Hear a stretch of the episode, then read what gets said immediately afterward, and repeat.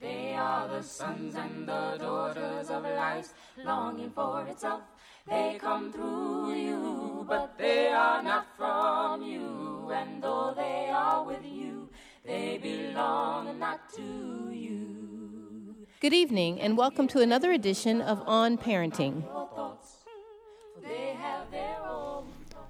Good evening and welcome to WPFW 89.3 Pacifica Radio here in the nation's capital.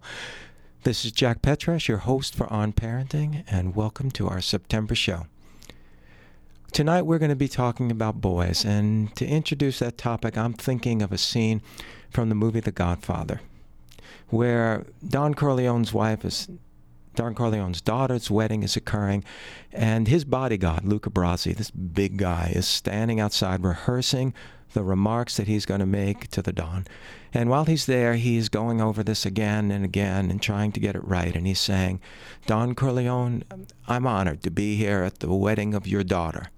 And I hope that her first child will be a masculine child. And in this traditional um, way, Luca Brasi is saying that he was wishing for a boy, but obviously he wasn't reading the research. Because had he been reading the research, he would know how much more challenging it is for boys in our country. How the statistics are just staggering. How juvenile crime, four out of five crimes, are committed by boys. How 95% of juvenile homicides are by boys. How 9 out of 10 drug and alcohol violations are boys how a boy is seven times more likely to take his own life than a girl.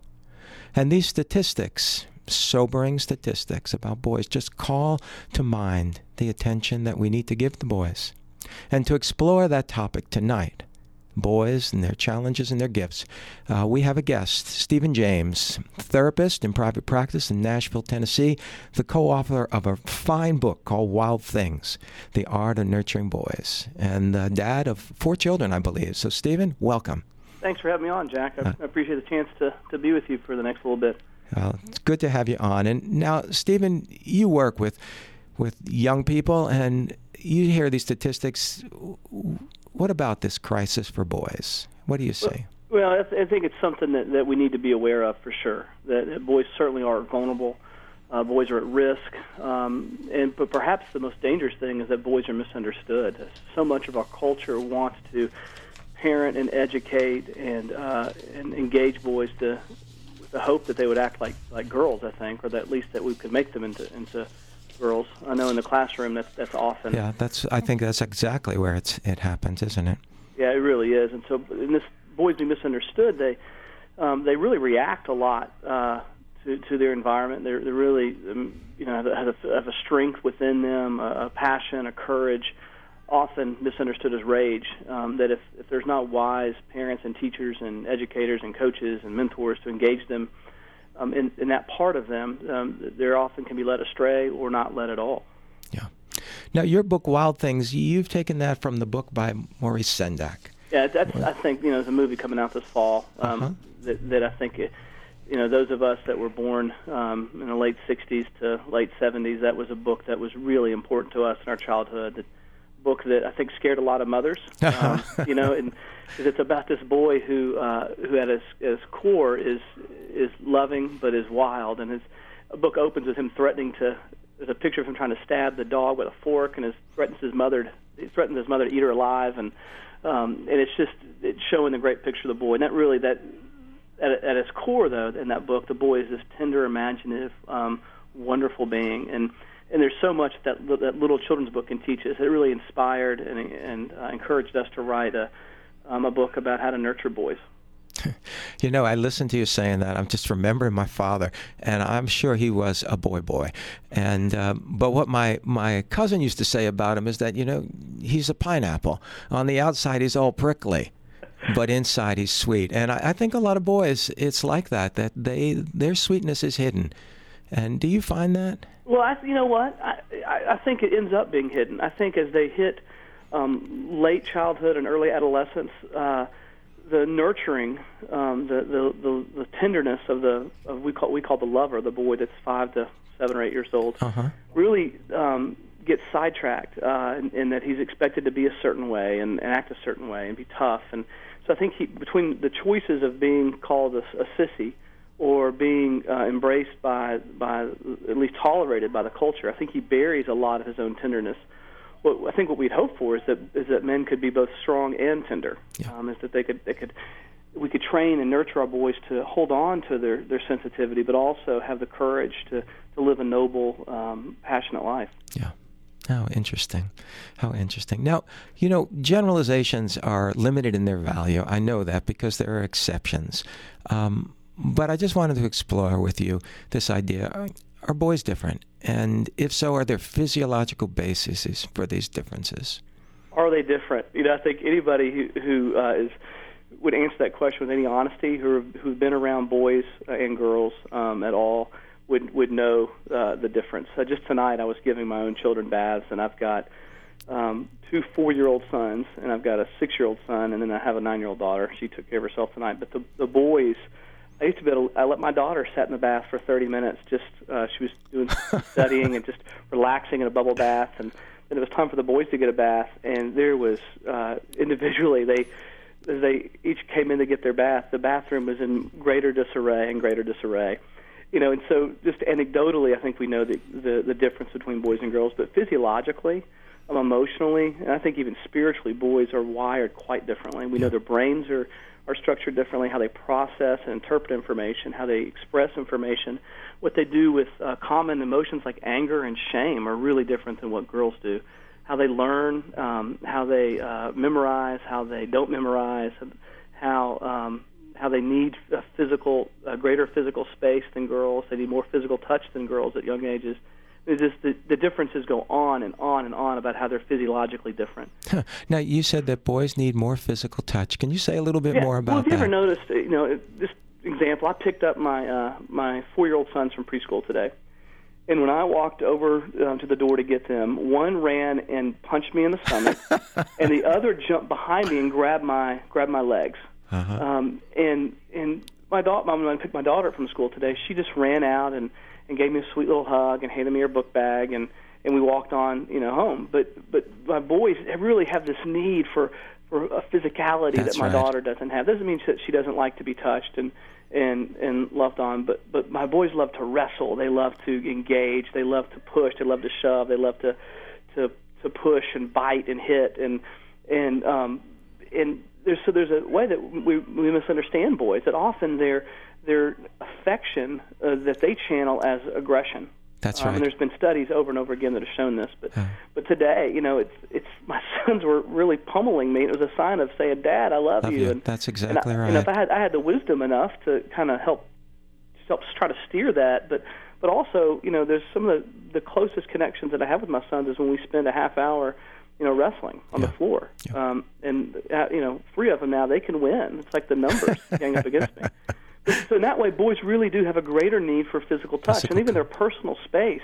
If you watch boys in the classroom, this is so often why teachers will put a girl between two boys. Is boys are always touching and and hitting and pushing and grabbing and manipulating. Um, some some of that is because they're tactile learners, Mm-hmm. but also because they have this need to be physically connected um, to the world around them that girls don't don't seem to have. You know, I grew up in a culture of boys in New York City and, you know, in the schoolyards playing, and that's exactly how we said hello to each other. That is how we said we care. You know, when we played football together, just that contact was something en- endearing. And I just know that those fellows just meant so much to me, and that was how I expressed it. Was Yeah, we, in the I was in the schoolyard the other day. I, I volunteer a lot at the school, and and there was uh, uh, some boys roughing each other around during PE. And this teacher got up and was livid and walked Yep. over and was snapping her finger and pointing down at them. Y'all need, and they were not doing anything. They know their limits. They weren't going to hurt each other, and if if they did, they would have made up quickly. Um, but that she couldn't she couldn't tolerate their roughness. It was it was um, uneasy for her to sit and watch these boys uh, wrestle and tussle with each other. And, and but it's such a language of how boys express uh affection and bond, almost like little puppies. I've seen that also in classrooms where teachers will misunderstand um, physical signs of affection and excitement. Yes. At the end of a lesson, nothing that's out of order and nothing that endangers anyone, but just that exuberance that um, can make a teacher who misunderstands it nervous. Yeah, and that, you know, uh, on the opposite end, though, a teacher who can harness that um, is, I think, is way ahead of the curve. My daughter's teacher, for instance, when the boys do something right, they they get to get up and do a touchdown dance. You know, they each they have to over the year, the course of the year, each child develops his own victory dance for for getting the answer right, and it's it's a way for the boys to. She turns their competitive nature um, into her ally in the classroom. Yeah. Um, and so when these boys get an answer right, they get up and they spike a piece of paper and they do their, you know, their their end zone dance that that um, that they've seen all the guys do on TV watching sporting events. Yep. Now, we're talking tonight with Stephen James here at WPFW 89.3 on parenting. Our number here is 202 588 0893. Any questions you have about boys for, for Stephen, please call in and uh, we'll be happy to speak with you. Now, Stephen, when uh, we talked about the differences in, in a boy's brain, and I, I think I read somewhere that um, one of the chemicals that we have in our brain is serotonin, and that I believe it is um, instrumental in impulse control.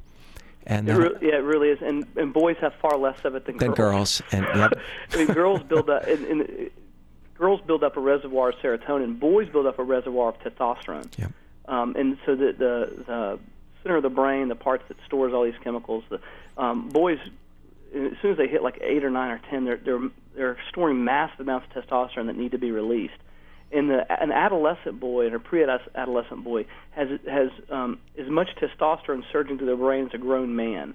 Yeah. Um, and and it's just a lot for them to handle. And, and what they lack a little bit of is serotonin compared to girls, uh, yeah. which is the calming, um, kind of uh, sedating uh, drug that that um, that you know we all hear about that with the with the antidepressants, the serotonin uptake drugs, and, mm-hmm. and those kind of things. It really helps us have a sense of well-being and and rejuvenation. Boys don't have that. Another way their brains different is a boy's brain goes into a rest state uh, twice as often as girls um, and twice as deep. So if you think about a computer and your hard drive, you don't play with your computer, it spins down and the screen goes dark. A, a boy's brain is doing that twice as often, and when it spins down, it spins down twice as deep into a rest state than girls' brains. And so, when you're talking to a boy and they don't hear you, um, and you ask "What are you thinking about?" The chances are they may be thinking about nothing, uh, because the the boy brain needs to to uh, rest. I see that in my practice all the time working with couples. Um, I'll find the men staring staring out the window, and a wife will be go, "Well, what are you thinking about?" And I'll take that opportunity to explain uh-huh. to the uh-huh. wife that he's resting, and he needs to rest every few minutes in order to hear the next thing you're going to say and even men find that liberating because they because they can't really focus as, as well as their wives. And so it, the same is true with adult men. I imagine that some of the women listeners right now are just nodding in um, agreement with what you're saying. Like, yeah. yes, I've seen that. yeah, I think they are. Now, Stephen, one of the things I, I liked in your book was, uh, I mean, I just liked your book so much. And one of the many things I liked was your stages for child development and how this young boy, you call him the explorer. And mm-hmm. I guess that's from ages like two to four. Can you say a little bit about this explorer and what um, parents and caregivers should know about this young boy? Yeah, that's one of my favorite ages. Um, this is this is the age where a boy is is reaching out and stretching and uh, you know looking and exploring the world around him. He's he's putting things in his mouth. He's grabbing things with his hands. He's climbing things. He is digging at things. He is, I mean everything is is an experience to be to be judged and to be um, taken in by him. Um, he is he's he's resp- like parents can and teachers can engage these boys with direct kind of verbal things. It's you say to an explorer, "Hey, uh, you know, where do your toys go?" To an explorer, and even in the next stage, a lover, the explorer that sounds like a riddle. Um, the kindest way we can talk to a boy in this explorer stage is is to talk directly. Put your toys away, uh-huh. um, and and and that that really is the kindest way because it makes sense to them. Uh, they're really concrete, and they're always pulling against parents. They're always testing boundaries. So they're gonna if you when you put your your preschooler to bed at night, um, he is going to get out of bed often to test your resolve. Um, and it's not personal. He just needs to find how strong a boundary he, he has so yeah. he can feel safe. So boys at this age really need consistency. They need um, a loving strength from their parents, they and, and their and their teachers or educators, and, and they really need um, someone who understands their need to explore. That'll give them a, a wide berth that will let them kind of wander off, supervised of course, but wander off um, you know, in the yard, wander off at a playground, really see what they can do, and, and really, you know, even to the, the you know, risking that they get hurt, you know, letting them climb on things, and and so they can really test their limits and test their strengths. And if they don't, that will really begin to show up um, later and later. The, the, the younger you let a boy find out his limitations, uh, the safer he's going to be as he hits adolescence. Huh, that's important. It really is important, uh, and it's scary. You know, my, you know, and it's it's my wife and I talk a lot about this is of how dangerous do we let our children, yeah. or especially our boys, uh, become, and and you know, you know, a broken arm, it's not that big of a deal, really. You know, so it's really a battle scar um, uh, that that he gets to talk about later in life, and so you know, letting them kind of stretch their limits. I've got one of my four-year-olds can climb poles really well, and and uh, we let him climb really high on some things, just so so he gets a sense of his own fear and his own uh, humility. Stephen, I agree with you on that. I think parents are too protective today. We're going to go to the phones. We got our first caller and uh, Lisa. Lisa, are you there? Yeah. Hi. Good evening. Hi. Yeah. Um, I'm a single mom, and I have a young boy who uh, spends a few days a week with his dad and his half brother. And what I hear, um, of course, it's hard for me to know because I'm not there, but is that his his his half brother is pretty rough with him. His his his brother's about six years older than he is. And how old's your son? Um, he's nine. Nine. Uh huh. And you know, my tendency is to worry and and want to intervene, but I'm wondering. You know, I mean, from what you're saying, it sounds like well, maybe this is all normal and and it's just a way of expressing love. Um, it, it can be. What, what concerns me about about the you said the 50 year old's a half brother. Yeah. yeah. What concerns me about that is is that is that a lot of boys at that age, the, the kind of play I'm talking about is not as much about shaming a child or intimidating a child as it is engaging a child. Mm-hmm. Um, and I would have the concern that the 15 year old would be um, would be having power over um, and through Yeah. intimidation, not Yeah. through engagement. And so I think anytime your son would feel uh, shamed by his half brother, um, it's really different than than them wrestling around or or arm wrestling or you know that kind of thing. You know, and so so that that's the kind of thing that I would really be cautious of because really boys, um, that, that's a really great window, and it's also where they're really vulnerable. Is that 9, 10, 11, uh, 12 year old window, which is kind of the individual. They they really start to to um, to change in this in this stage, and so that's a place they really need to be uh, parented well. It's great that that that he's spending time at his dad's house, though. That is that that is a great thing for him. Um, I, I would maybe if, if you and your um, ex, I guess it's your ex-husband have a have a cordial cordial relationship, then you could possibly have a conversation with him about about the 15 year old um, and making sure that that that connection is is uh, Right. Well, I good. tried that, and and you know, it always gets downplayed, and so it's hard for me to know, except from my son, who seems to think that, you know, it's it's a little over the top. Um, So I don't. And that's and that's the bind is and and you know the the one thing the a good thing that could come out of it too is that your son's talking to you about it. Um, and and I would keep that line of communication open uh, and have him talk to his dad about it. Um, that could be a great thing where he and his dad could have a, a you know um, some time alone where you know he could bring it up to his dad in a in a in a way that that's helpful. Yeah. So I recommend that too. But it's great that your son is is with his dad. That's that is so important. So many times, um, kids from separated homes, or divorced homes, don't don't get to connect with their with their father enough, and it's and it can be difficult for the mom, especially if that relationship's strained, to let the son go engage. But it's so important um, that that the mom let the son do that. It's good for the son. Thank you. Yeah, Lisa, one other thing is, you know, the age difference. When we talk about the kids being physical, it's often with other kids whose age is very similar to theirs. Yeah. And that means their size is very similar. hmm And so the physicality, in a way, is different than with a child who's six years older. Right. And and that's the thing that, that probably deserves some attention. Yeah, because the 15 year old at that age is he's really kind of having his own. It's, a, it's another transitional stage where he's really in his own emotional crisis of what it means to be a man, and hmm. and if he doesn't have a safe place to work that out, he he can work that out through his own questions of shame and do I have what it takes and am I man enough. He can mm-hmm. he can play that out on on his half brother, which is not not not a good thing. And I would look for things like bruising and and those kind of injuries that that would definitely speak to it's going too far. Okay. All right. Thank you, Lisa.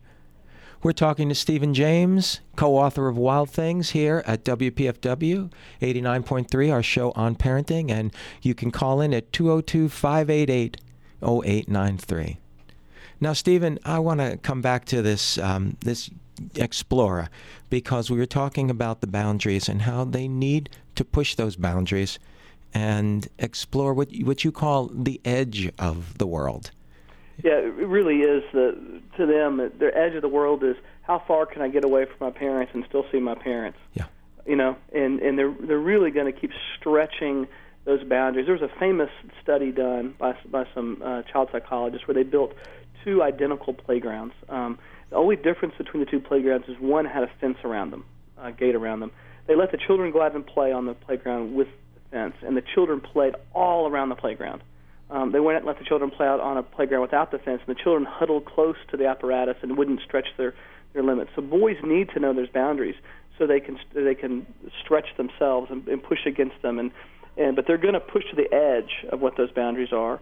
Uh, we talk about real practically in the book how they need open space, mm-hmm. um, that these boys are active and aggressive, uh, which in a closed environment, especially in an urban environment, um, that can be havoc, and that the the, the son, the boy, really needs to be able to get outside.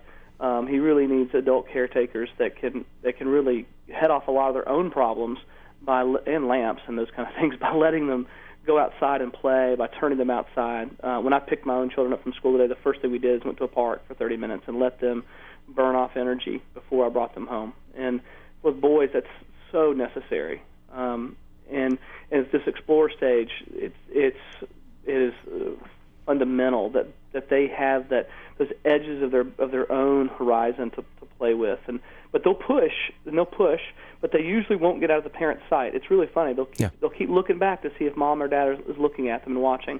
And if mom and dad look scared um the the boy will interpret that that that he doesn't have enough to, to kind of move through. And but if the if the parent gives them a little nod and a little suggestion that the parent has what it takes, then the boy will have the confidence that the parent's looking out for them, and then the child will move a little further and and be secure that that that their parents are big enough and strong enough to protect them from the world. That's great because that's just the pattern of their life, right? They just keep going a little bit further yeah. and a little bit further as they get older.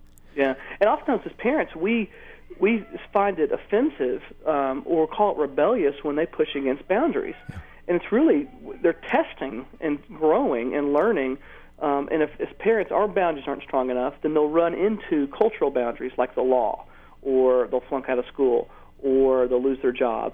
And if we could do a good job as parents by letting them experience boundaries and natural consequences and suffer because of those things, then they'll then they'll be far better served as they hit, hit adulthood. Yeah, I, I, I know I've read, and I believe it was in, in your book that that boys need more structure. It really they they really do, but the right kind of structure. They yep. need oppression. They need real clear guidelines Loving around structure. this is what's expected, yep. and this is what the con- consequences are going to be. Um, and it needs to not be nebulous kind of. Uh, you know, if you do something, so, something bad's going to happen. You know, the boys really need to know what what's going to happen to them when they cross this line, and when they cross the line, because they will, they need that consequence. Um, and as a kind of general rule, we we parent we the consequences need to be effective enough to sh- so that the child will show remorse. Yeah. Um, and so with a young child, often that's especially the boy in the lover stage who's super emotionally sensitive, boy between ages of five and eight. That's not uh, a you know I can put one of my sons in timeout and they'll be they'll be crushed that I that I put them in timeout or they don't get to do what their what their siblings are doing.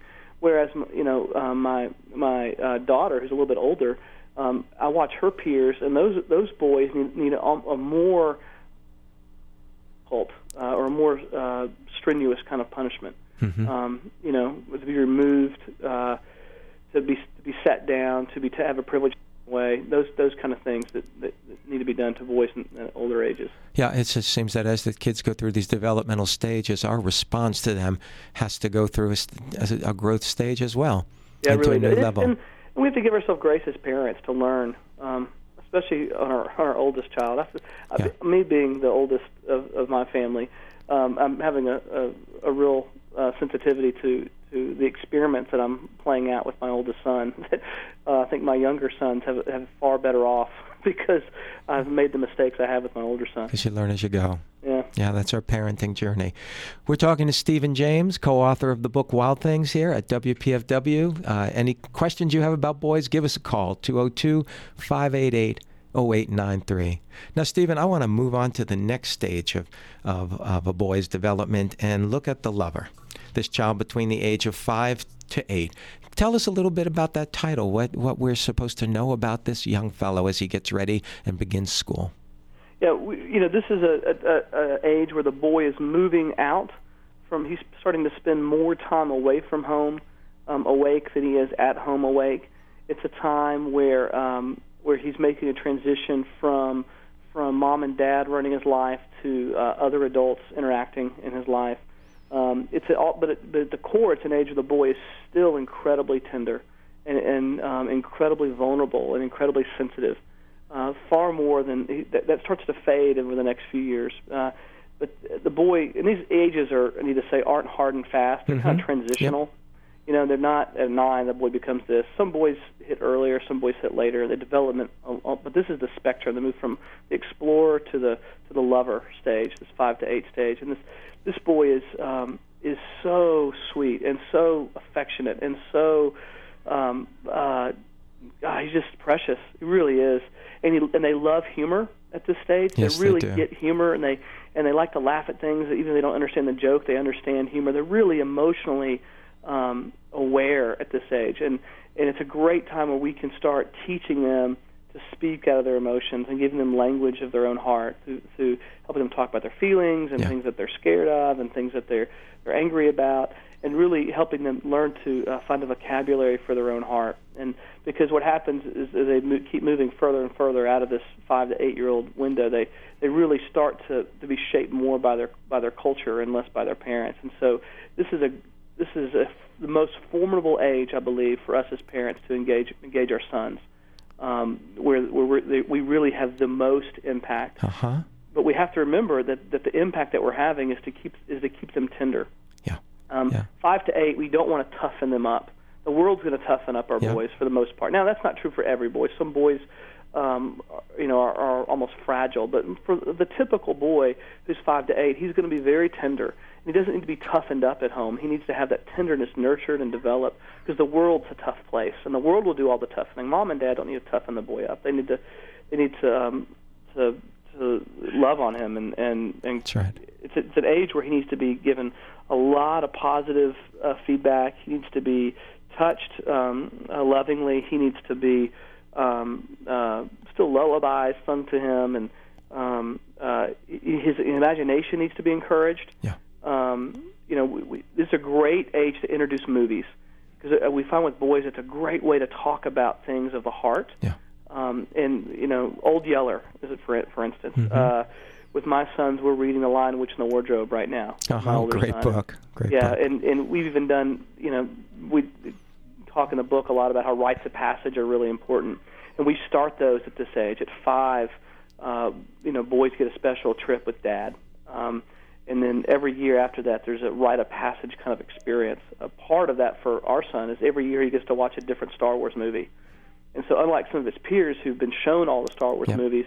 We're moving through this hero's quest, which is the story of Star Wars. It's the maturation of a man and we're moving through those stories one year at a time. And so there's this anticipation and this this right that he gets to experience, you know. And when he turns seven this fall, he gets his own pocket knife and things Yeah. like that. That we really are, are you know, indoctrinating him and and helping him to be a man who's living fully from his own heart. Yeah. And and so you know, movies are a great thing. Iron Giant's a great movie for boys this age. Yeah. Um, uh, but you need to encourage their imagination, um, and also things like camping are great for boys at this age. Now, Stephen, we're going to come back after Yeah. our, our break, and we've got some callers, and we've got some good things to explore with you. I want to hear more about this camping, and we're going to come back and go to the phones. But right now, we're going to take a short break for public service message. Here is a statement from local station board candidate Campbell Johnson. My name is Campbell Johnson. I'm a third generation Washingtonian. I support self determination and justice for WPFW, and I'm committed to Pacifica's progressive, educational, and uplifting mission. As an active contributing member of the local station board, I chair the Finance, Inclusion, and Management Assessment and Search Committees. I want your vote. I believe I possess the commitment, experience, skills, and teamwork orientation to continue making a solid contribution to WPFW. I'm a product of the D.C. Public Schools. I have an MBA degree in finance from the University of Pennsylvania. I'm active in a number of grassroots groups committed to community empowerment, education, and uplift. My long history of social activism includes founding the Urban Housing Alliance, which fights displacement of low and moderate income residents in the Washington area. Previously, I was a bank controller and executive vice president of a national development finance firm. My focus is preserving our diverse community's rich cultural expressions and continuing to challenge injustice. That was a statement from local station board candidate Campbell Johnson. Your ballots have been mailed out. Remember, mail the ballots in by October 15th.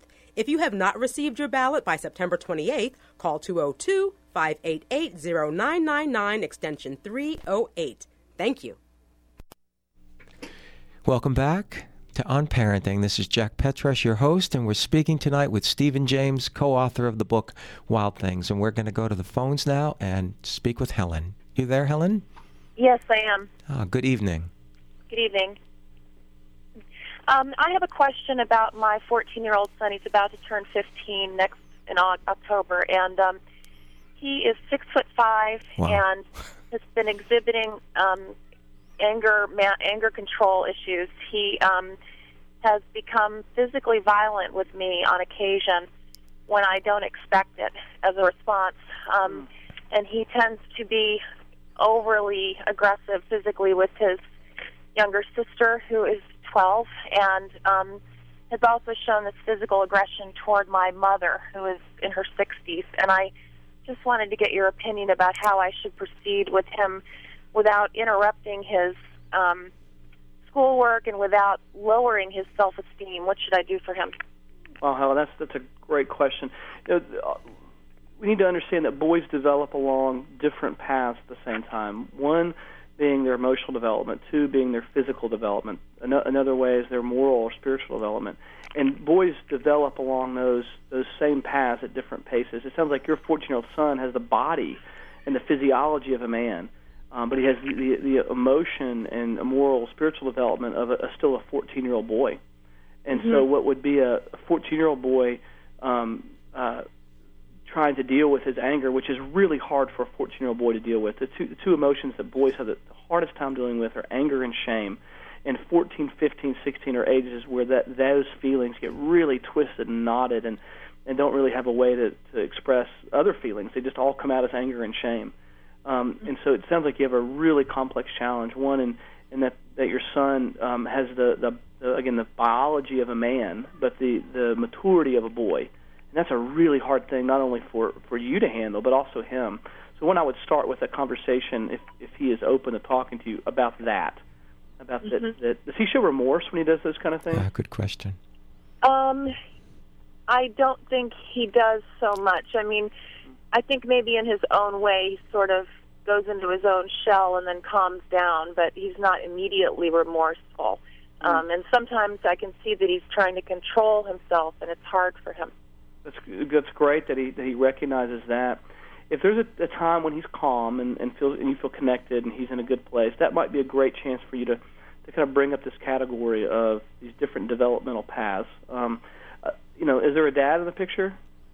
There is, um, and he sees him once every other week, and the dad is sort of the main disciplinarian, and um, I am uh, very ineffective when it comes to discipline. Sure is. Sure, I, I could I could see that. Um, you know, this may be a time if you know where you might want to consider. Is it is it a chance he needs to be around men? You know, in most cultures, uh, besides the Western culture, this this age of adolescence of 13, 14, 15 is a time where boys are separated from their mothers and are raised by men at, at that at that place. And I don't know if the father's that, uh, the kind of man that, that could do that, but it sure sounds like your son is asking for something you can't give um, right now. And and you may want to look at getting him in with with a, a therapist or a child psychologist, somebody he can sit down and begin to process and find a language for what's going on inside of him. Um, and, and may because there's something that he's trying to express besides his anger. He just doesn't have a way to access it. I would believe. Okay. Um, uh, it kind of concerns me that he is not showing a lot of remorse.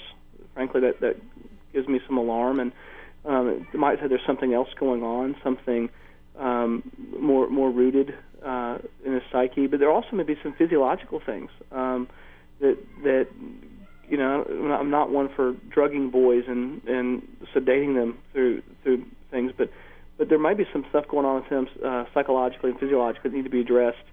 Okay. Uh, uh, through, through the doctor. Um, so I would have some of those things looked at, but but definitely getting him in with a good therapist uh, would be a great step because he doesn't want you don't want for him him to do something that he'll end up severing relationship with you or with his sister in a in a way that or even his grandmother in a way that that um, he'll regret later in life. And so I think one having a conversation with him about about how you see him struggling sometimes and you're grateful for that and and that his body is different than his than his maturity, and that's got to be hard for him. Um, just kind of letting him know that you know that what's going on is hard. Uh, secondly, um, talking with his dad about how his dad can get more engaged on a regular basis, and and three, um, getting him with a child psychologist or or a therapist that specializes in adolescent boys. Um, would be some steps that I would I would take um, pretty quickly. Yep. And I would share Stephen's concern. And Helen, we're going to send you a copy of, of Stephen's book, Wild Things. And if you look in the section on Wanderer, the 13 to 17 year old, I think some of the things Stephen said there, uh, they'll come back to you when you take a look at that. Thank you very much. I appreciate it. Thank you Yeah. for your call. Colin. We're talking with Stephen James, co author of Wild Things, and we've got another caller. We're going to go to the phones. And Richard. Are you there, Richard? Yeah. Hey, good evening. How are you? All right.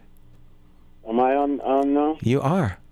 Yeah, I'd like to ask the question of the um that book that he was mentioning at first. Two questions. I'd like you to uh, re-mention the title of that book that he said, uh, Mother's Dread. And I'd like to ask, um, I have a three-year-old son, and um, me and the mother are separated. Or and um, recently I went to pick him up at school, and uh, his fingernails were painted. And I, I had a big problem with that. And the mother says she'll do it again because she paints her nails in front of my son. And I think it's totally wrong. What is your opinion on that? Well, I think uh, at three, um, he's just kind of playing around. I wouldn't, uh, you know, wouldn't have be too concerned. I would also be making sure that that you're giving him um, very masculine experiences, though. Again, not to toughen him up, but really to show him what it's like to be a man. Like letting, him get dirty, letting him, uh, uh, um, you know, throw rocks, letting him break sticks. You know, th- those kind of things that that boys need to do. It's great that you're engaged in his life, that you're picking up from school, that you're that you're around him. Um, but really, boys that young are going to want to see what fingernail painting's like. They're going to, and and the more taboo you make it, the more off limits you make it, the more they're going to be curious in it. And so, really, with a three-year-old and, and two and three-year-old boy who's who sees mom painting his fingernail, her fingernails, and wants to him wanting to paint his, um, that's that's not a um, an abnormal thing at all. Um, uh, and neither does it does it um, predict the, the future of the son's development. But but you also, um, I think, as he gets older, you really start talking to him about about what what that means and about you know how, how he marks himself for society and those kind of things. But I think at two or three years old, that's that's not a big deal. But I think you also you know that you want to continue to spend time with them, encourage them um, as a as a as a boy, love on him as a father. Um, let him get outside. Let him let him do things that are physical in nature, and and that's kind of how I would approach that. Yeah, and to keep in mind that imitation is the most powerful um, way of learning when the child is that age, and so it, it's the most natural thing for them to do is to imitate what they see an adult doing in their presence, and our, our children do that all the time, and they stop doing it at a certain age. Okay. Um, that's why you know it's the kind of thing that Stephen's implying that your child will grow through, and I would think the same thing. Okay, thank you. Oh, you're welcome. Thank you, Great Richard. point, Jack. Thank you. All right, Stephen, you know, our time is moving along here. We're not going to get to all these stages, but I didn't want the, our show um, to pass tonight without us getting to talk about the individual, this, this child that, that in a way is, is at risk between the ages of 9 and 12, this delicate age yeah, it really is a fragile age, and because the boy's moving, you know, from his parents to to being influenced by his peers. Those, and those are the two main P's in a son's life: parents and peers. And at this age, nine to twelve, over the, over this four-year period, three or four-year period, he is transitioning away from his parents, where his parents will, over over the course of this span, will become um, less and less influential in his life. And so it's it's a it's a real age where you're you're establishing some patterns that you're going to kind of live live with over the next five, six, seven years with them.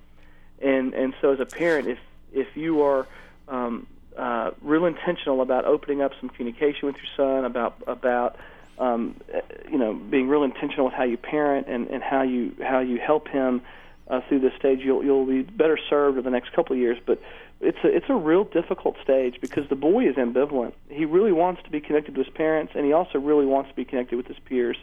And so he'll waffle in and out of those things. Um, he'll want to you know he'll want to go away for a weekend with with some kids, and then he'll get scared while he's there, you know, and and he'll want to stay at home, or he'll want to uh, he'll try on different start trying on different personalities a little bit during this during this stage.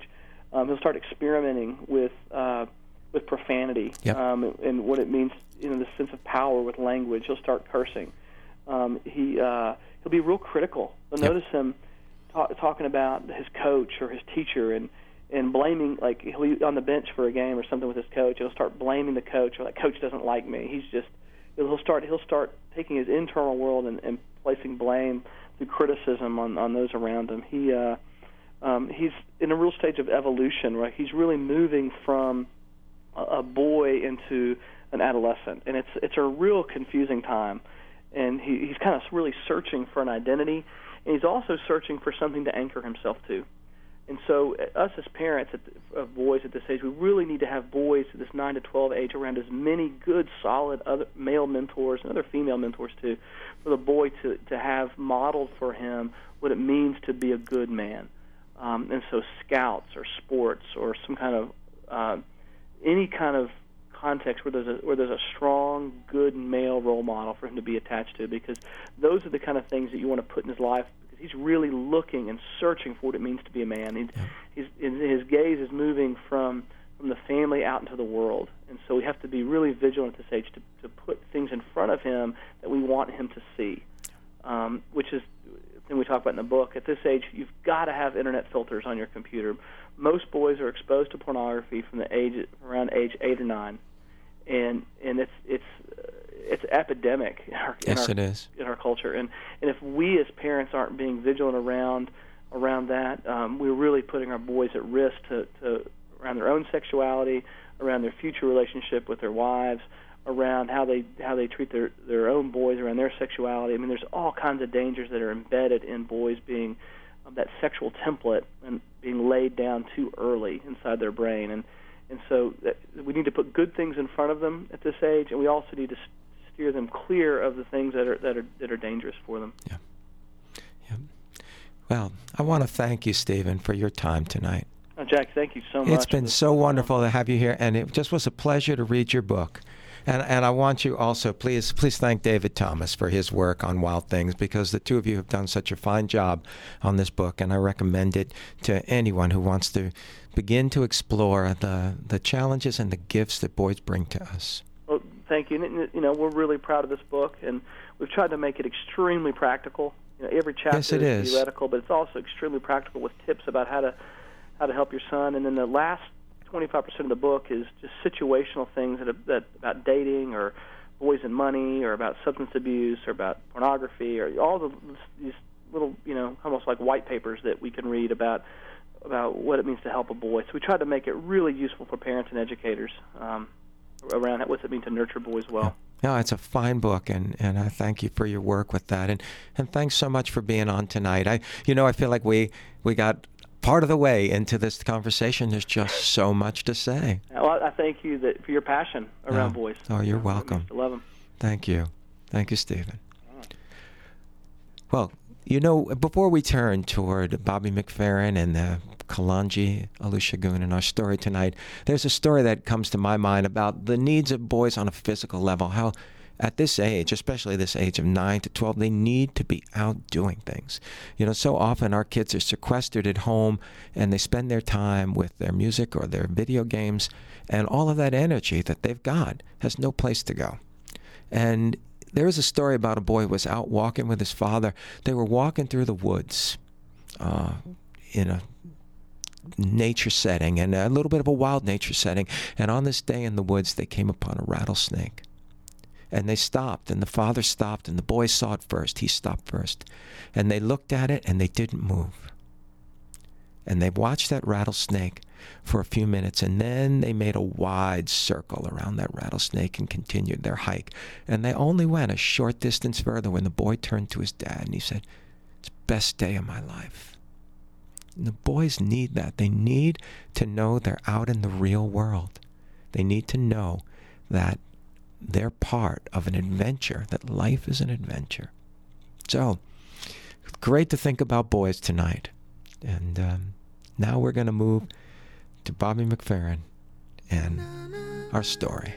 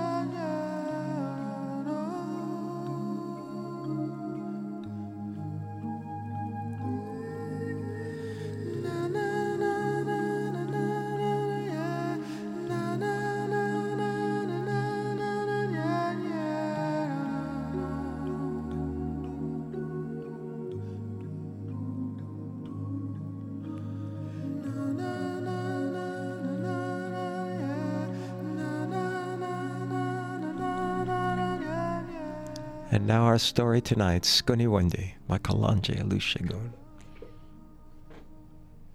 This is a story from the Seneca Nation, the indigenous people of this country. Skunny Wundy's Skipping Stone. Long ago, in a little village by the Otsiningo River, there lived a boy named Skunny Wundy. He was not as big and strong as the other boys but he could do two things better than the others think fast and skip stones. Though the other boys tried, none beat him at stone skipping. Sometimes they'd ask Skunny Wundy to join them in throwing stones at frogs and turtles on the river bank. Skunny Wundy would never do that. His mother had told him stories about the animals, and he didn't want to hurt them. Finally, none of the other boys would skip stones with him. But Skunny Wundy's didn't mind. Almost any day he could be found by the river skipping stones. Skunny Wundy always went to the south because of what his parents told him. Why must I never go to the north? Skunny Wundy asked. Listen, his mother said. To the north there are terrible beings, giants whose skins are made of stone. Arrows and spears bounce off them, they are taller than pine trees. And do you know what they like to eat? Skunny Wundy shook his head, though he knew the answer. He'd heard such stories from his parents before. People, said Skunny Wundy's father, a boy like you would be one bite for a stone giant. But if they don't see people, they forget we exist. If they weren't so stupid, they would have wiped out all of the people long ago so do not go to the north. For a long time, or so it seemed to Skunny Wundy, he did as his parents said. Whenever he skipped stones on the river, he went south. When he returned, he never went past his own village. But it grew harder and harder to find good skipping stones. One day, Skunny rose very early, before the sun. No one was awake. He said to himself, It won't matter if I walk just a little ways towards the north. I won't go far. As soon as he started north, he found a good skipping stone. Another one, though, further on, was better. Gradually, he went around the bend in the river, leaving the village far behind. Finally, as the sun reached the middle of the sky, he found a stone that was perfect. It was just the right weight, smooth and flat. Setting his feet, he cocked his arm and threw. It skipped twelve times before it sank, leaving a row of rings on the river's smooth surface. Yeah! Skunny Wundy shouted. I am the best skipper of stones in the world. Ha ha! rode a great voice over his head, so loud it shook the ground under his feet. You are not the greatest skipper of stones. Skunny Wundy looked up. There, looming over the trees, was the biggest, hungriest looking stone giant anyone could imagine. It reached down, picked up a flat stone as big as a bear, and threw it across the river. That stone skipped fifteen times before it sank. Ha ha ha ha! The stone giant roared again. You see who is the greatest skipper of stones. Now I'm going to eat you. Skunny Wundy knew it would be no good to run. The stone giant could catch him in one stride, but he could use his wits. Huh? Skunny Wundy said, Are you afraid I could beat you? Ew, said the stone giant. I am afraid of no one. He stomped his foot on the ground so hard it almost knocked Skunny Wundy off his feet. If you are not afraid, Skunny Wundy said, we will have a contest to see who's the better at skipping stones. No, the stone giant said. I agree. Go ahead. Throw your stone. Try to beat me. Ah, Skunny Wundy said. My arm is too tired now. I've been skipping stones all day. Let me go home and rest. I promise I'll be back tomorrow for our contest. Oh, the stone giant said. That is good. Tomorrow, when the sun is up, the top of the sky, we will skip stones. If I win, then I will eat you. If you win, then maybe not eat you. I agree, said Skunny Wundy, walking backwards as he spoke. I will return tomorrow. Skunny Wundy walked very slowly until he was around the bend in the river, and the stone giant could no longer see him. Then he ran as fast as he could. He couldn't stop until he was in the sight of his village. He sat down on a log and began to laugh. it had been so easy to outwit the stone giant. It was as his father had told him. Stone giants were stupid. Then Skunny Wundy remembered. He'd given his word he would return the next day. His parents had always told him breaking a promise was a terrible thing. Not only that, if he didn't keep his word, the stone giant might come looking for him. It only had to follow the river. It wouldn't just find Skunny Wundy but his whole village. It wouldn't just eat him, it would eat everybody. Then Skunny Wundy went to bed that night. He was very quiet. His mother asked if anything was wrong, but Skunny Wundy said nothing. If he told his parents, they'd try to fight the monster. It would eat them too. The next morning, before sunrise, Skunny Wundy walked slowly towards the north, along the river, certain that this would be his last day. As he walked, though, he kept looking down. Perhaps if he found just the right stone, he'd be able to beat the stone giant. He kept picking up stones and dropping them. None were just right. Then he heard a little voice from the ground ahead of him. It was calling his name. Skunny Wundy, Skunny Wundy, take me! Skunny Wundy, take me, take me, take me! Skunny Wundy looked down among the flat stones. Was one of them talking to him? Then he saw that what he thought to be a stone was a little turtle, its head sticking out of its shell. Skunny Wundy, the turtle said again. Take me, take me, take me, take me. You want me to use you as a skipping stone? No, no, no, no, no, said the little turtle. We can win, we can win, we can win, we can win. All right, Skunny Wundy said. A small friend is better than no friend at all when you're in trouble. The little turtle pulled in its head and legs. It looked just like a skipping stone. When Skunny Wundy placed the turtle into his belt pouch and continued on, the sun was high in the sky now. Soon, he would soon reach the place where he was to meet the stone giant. He could hear a sound like thunder rolling and lightning striking. Skunny Wundy peeked around the bend in the river. There stood the stone giant, holding a huge boulder. the stone giant rumbled, making a sound like thunder. Then it hurled the stone. The stone skipped sixteen times. and hit the other side with a sound like lightning. Skunny Wundy thought about running away, but he remembered his promise. He stepped around the bend. Quee! rumbled the stone giant as he saw him. Little food, I have been waiting for you. Are you ready to be eaten? Skunny Wundy held up his hand. Wait, he said. First, we must have our contest, remember?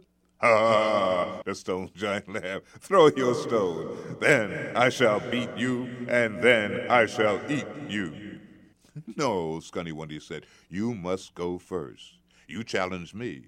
No, the stone giant said, that is good. It picked up a stone large as a lodge, and then hurled it. It struck the water with a great whap. Each time it skipped, it skipped seventeen times and knocked down a dozen trees on the other side.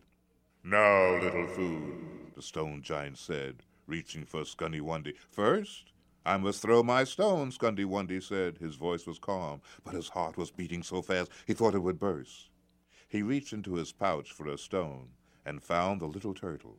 He pulled it out, drew back his arm, and threw. The turtle struck the water just right and started to skip.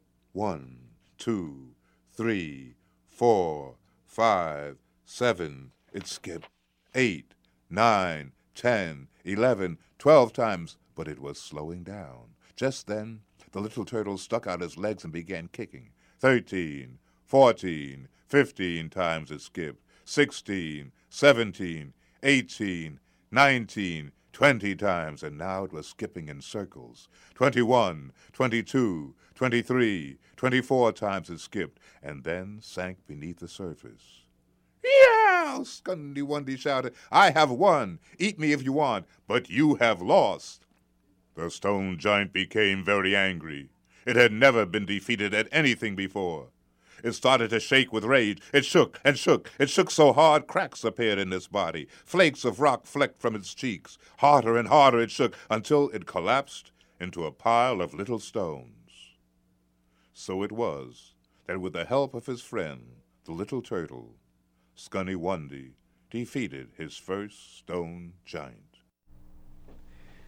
Oh, that's a wonderful story that Kalanje Olusegun has told for us this evening. I want to thank you, Kalanje, for that.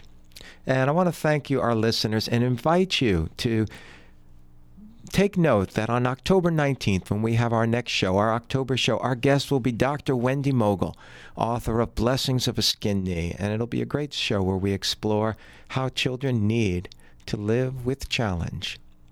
And um, so I invite you to mark that date down on your calendar and be sure to tune in again for On Parenting on the third Monday of the month of October. And now that our show is coming to an end, I want to take some time to thank all those who've made this show possible. I want to thank our guest tonight, Stephen James, co author of the book Wild Things The Art of Nurturing Boys. I want to thank Kalanje Olusegun for his fine story. And I want to thank our engineer, T. Sturdivant, for his work this evening, making our show possible and go smoothly. And I want to thank you all, our listeners, for tuning in and our callers with their great questions. And to my third graders at the Waldorf School, I want to say good night, children, and may the stars watch over you.